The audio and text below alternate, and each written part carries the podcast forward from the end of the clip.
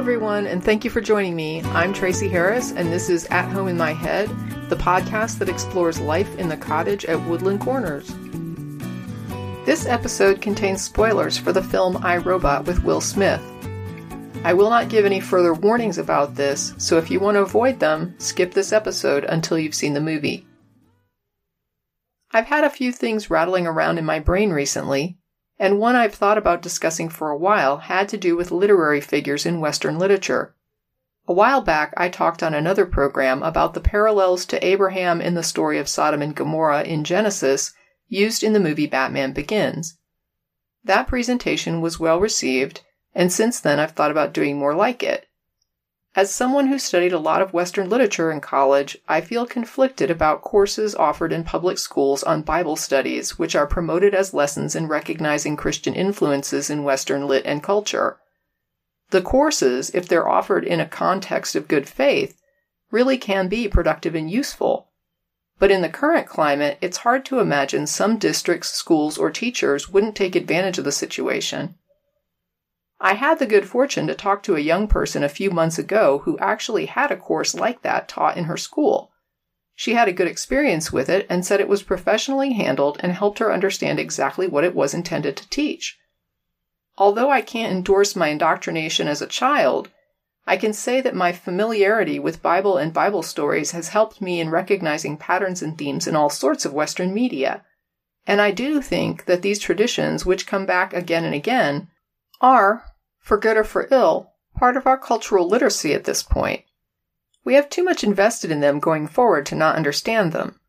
It's sad to me that we have to even worry about being able to appropriately consider these texts as historic influential literature because folks with an agenda to promote it as a literally true religious narrative can't allow the text to simply be texts. That caveat notwithstanding, I hope we can look at the text as texts and delve into how to recognize these themes in modern works. A particular film that I thought did an interesting job of weaving a few biblical characters and themes into the story was I, Robot with Will Smith. Just to provide some personal background, I first read Asimov's I, Robot as a child in elementary school. The primary question it seemed to ask is whether something not human should be granted entry into the social contract in play in human societies if that thing is able to express agency that demonstrates an understanding of rights and obligations within the society. I've seen renditions of the story on screen, but it's not really an action packed story, so for me, while I know it's subjective, it was a snooze fest. I prefer the story on page to on screen. When I finally got around to seeing the Will Smith version, I was already a bit prejudiced against it because it seemed nothing like the Asimov story.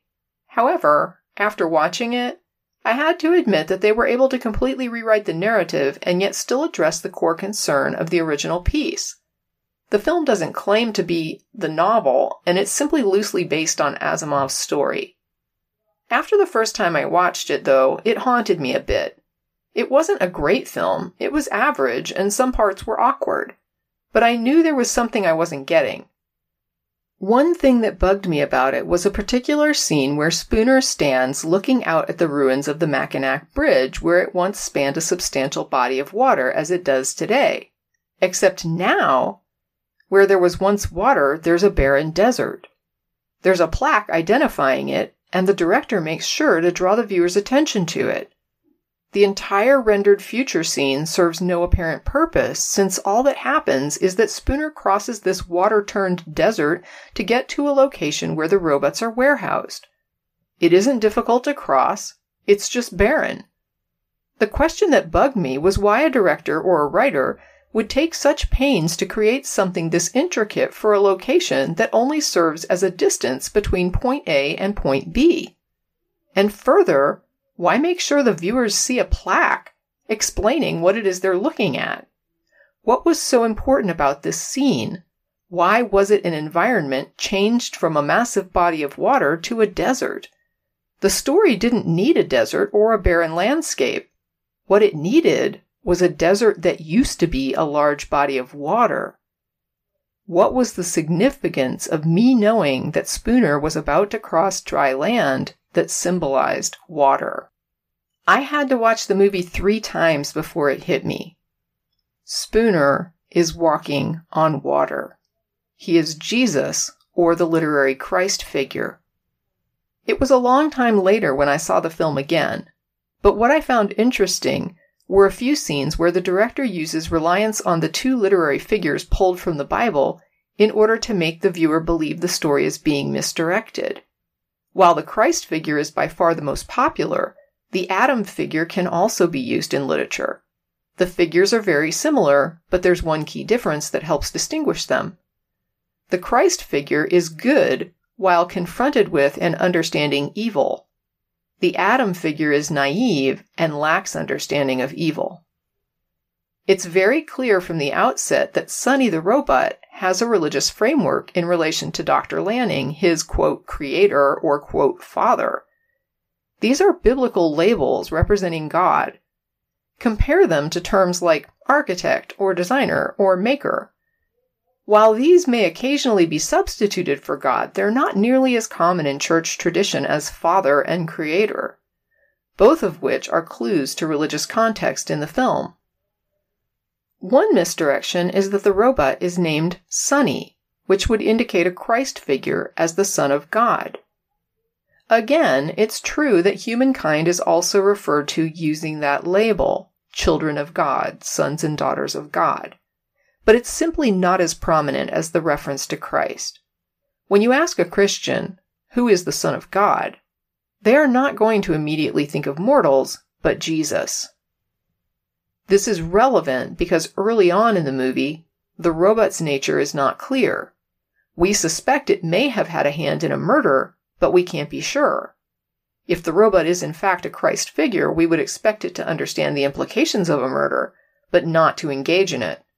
The robot would be savvy, but innocent, so long as Dr. Lanning himself does not turn out to be an evil character. Once we get a chance to see Sonny engage in an exchange of ideas, it doesn't take long to see the childlike nature and realize he isn't fully competent to grasp the ethical considerations of the crime he's accused of. Sonny is, without a doubt, the creation of God as Adam the man, and not as Christ the Savior who's destined to battle and defeat evil in the form of Satan. This episode is not intended to be a deep dive or thorough examination of the themes and characters in this film. It's just a quick Cliff's Notes version of the type of situations a person might recognize in a movie that helps them make sense of the plot once these parameters are put in place. That being said, let's look at a few scenes. In one scene, Spooner is waylaid in a tunnel and attacked by aggressive robots. During the altercation, Spooner is harmed, and we learn that his arm is robotic and not human. We learn his backstory that he was injured and surgically repaired using robot parts. The doctor who performed the surgery is none other than Sonny's creator and father, Dr. Lanning. And in further scenes, we discover that the repair job on Spooner is uniquely extensive this reveals a few key variables to the viewer to help us recognize a Christ figure in Spooner. First, he has the same God creator and father as Sonny, our Adam. Next, that God created Spooner as a hybrid of robot and human, something uniquely so. This is significant because an important identifier of the Christ is that he was both God and human, which was a requirement for the plan of salvation that God would live and die in human form while still retaining divinity. Contrast this with the information learned later about Sonny that he is unique as well, built with a special alloy we later learn was prepared for him for a special purpose. Sonny, again, misdirects viewers by expressing he is unique and special and that he has a special purpose. All attributes one would expect from a Christ figure but Sonny lacks the hybrid status that only Spooner can claim. At one point in the film, Sonny insists that he can dream. When Spooner expresses skepticism, Sonny draws his dream as an image on a sheet of paper. The image is immediately familiar to anyone with a background in church history and tradition. It shows a man standing on a hilltop. At the base are people surrounding the hill as an audience. The man on the hill is clearly there as a beacon or leader. This imagery is the Sermon on the Mount, which has been portrayed in paintings for centuries. Sonny says that the people surrounding the hill are slaves and the man on the hill has come to free them. This is a Christ mission to save humankind from Satan. Or, in the case of a movie where humans are in the role of God and robots play the part of humans, it's the job of the figure on the hill to save robot kind. Sonny is also asked if he knows why Dr. Lanning built him, and he answers no. But I believe my father made me for a purpose. We all have a purpose. Again, this language is heavy handed Christian vocabulary and indicates a human perspective. But let's examine how this scene attempts to misdirect the viewer and how a savvy viewer can predict the outcome. After Sonny draws the image, Dr. Calvin assumes the figure on the hill is Sonny. If we understand that Sonny is an Adam figure and Spooner is the Christ figure, then we should expect this to be wrong. The image on the hill has to be Spooner. But how can that be since he and Sonny have only just recently met? I recall specifically thinking, no, wait, this is wrong when I watched the film again sometime later and had forgotten the plot details. Sonny later explains that the figure in his dreams is actually Spooner, whom he's met only recently. The audience then is left to wonder how it's possible that Sonny has been having dreams about someone he didn't know until just recently. So, if we understand the role of these figures in religious tradition and translate that to the story, we can actually make predictions about their behavior and how the plot should unfold. Another scene that offers a similar predictive quality is the scene where our protagonists are attempting to deliver deadly nanites into the large mainframe known as VIKI. VIKI is the antagonist and would be Satan in the analogy. In this sequence, we learn that the special alloy protecting Sonny is intended to allow him to pass through a dangerous barrier to retrieve nanites. Again, this sows some confusion as the viewer struggles with the idea that Sonny, not Spooner, is intended to deliver the death blow to the antagonist, which would be analogous to evil or Satan in the biblical narrative. In Christian tradition, this is wrong. Adam does not destroy evil, but rather is incapable of doing so, which is the whole reason salvation through Christ is necessary to save humankind. In addition to understanding this must be Spooner's role, we have the testimony of Sonny himself attesting to the fact that it was Spooner on the mountain who would be the savior. So, how can Sonny be the vehicle for delivering the nanites? Once again, I remember sitting and thinking, no, this is all wrong. But Sonny retrieves the nanites and bursts into the room with VIKI, where Spooner and Dr. Calvin are engaged with an army of aggressive robots. Dr. Calvin is dangling over an expanse, holding on for dear life, as Spooner struggles to overcome a horde of attackers. He is too far away to help her, and upon seeing Sonny, he shouts to him, Save her! Save the girl! It's worth noting that girl in this instance is not a sexist accident. It's a reference to a parallel situation from Spooner's past and the reason for his injury. Briefly, the accident also involved a little girl. A robot witnessed the event and rushed to assist. The robot determines that Spooner has greater odds of survival and saves his life, letting the child die, despite Spooner's screaming to the robot that it should focus on saving the child and let him die. Spooner indicates that a human would have tried to save the child regardless of the situation, so this becomes the pivotal point where Sonny's humanity is being tested.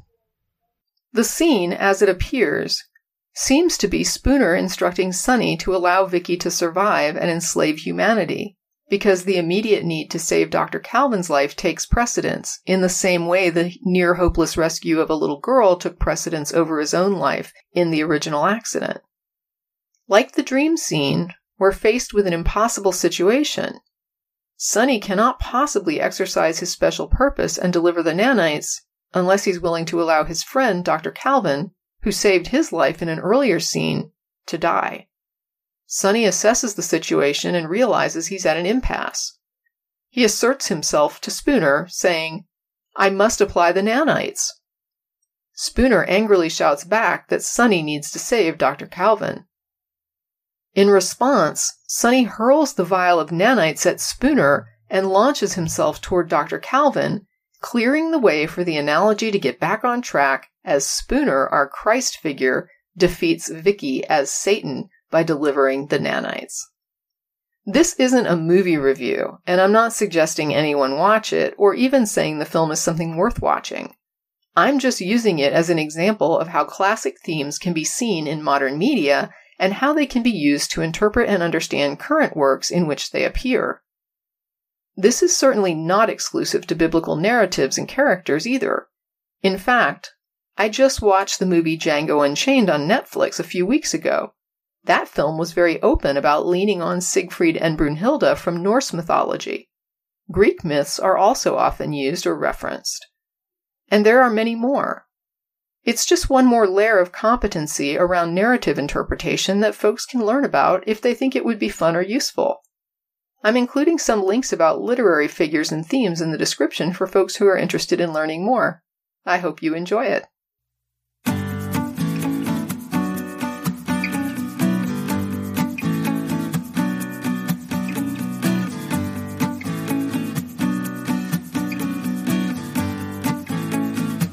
That's it for this episode of At Home in My Head, exploring life in the cottage at Woodland Corners. Thanks for listening, and as always, stay safe, be well, and never stop exploring.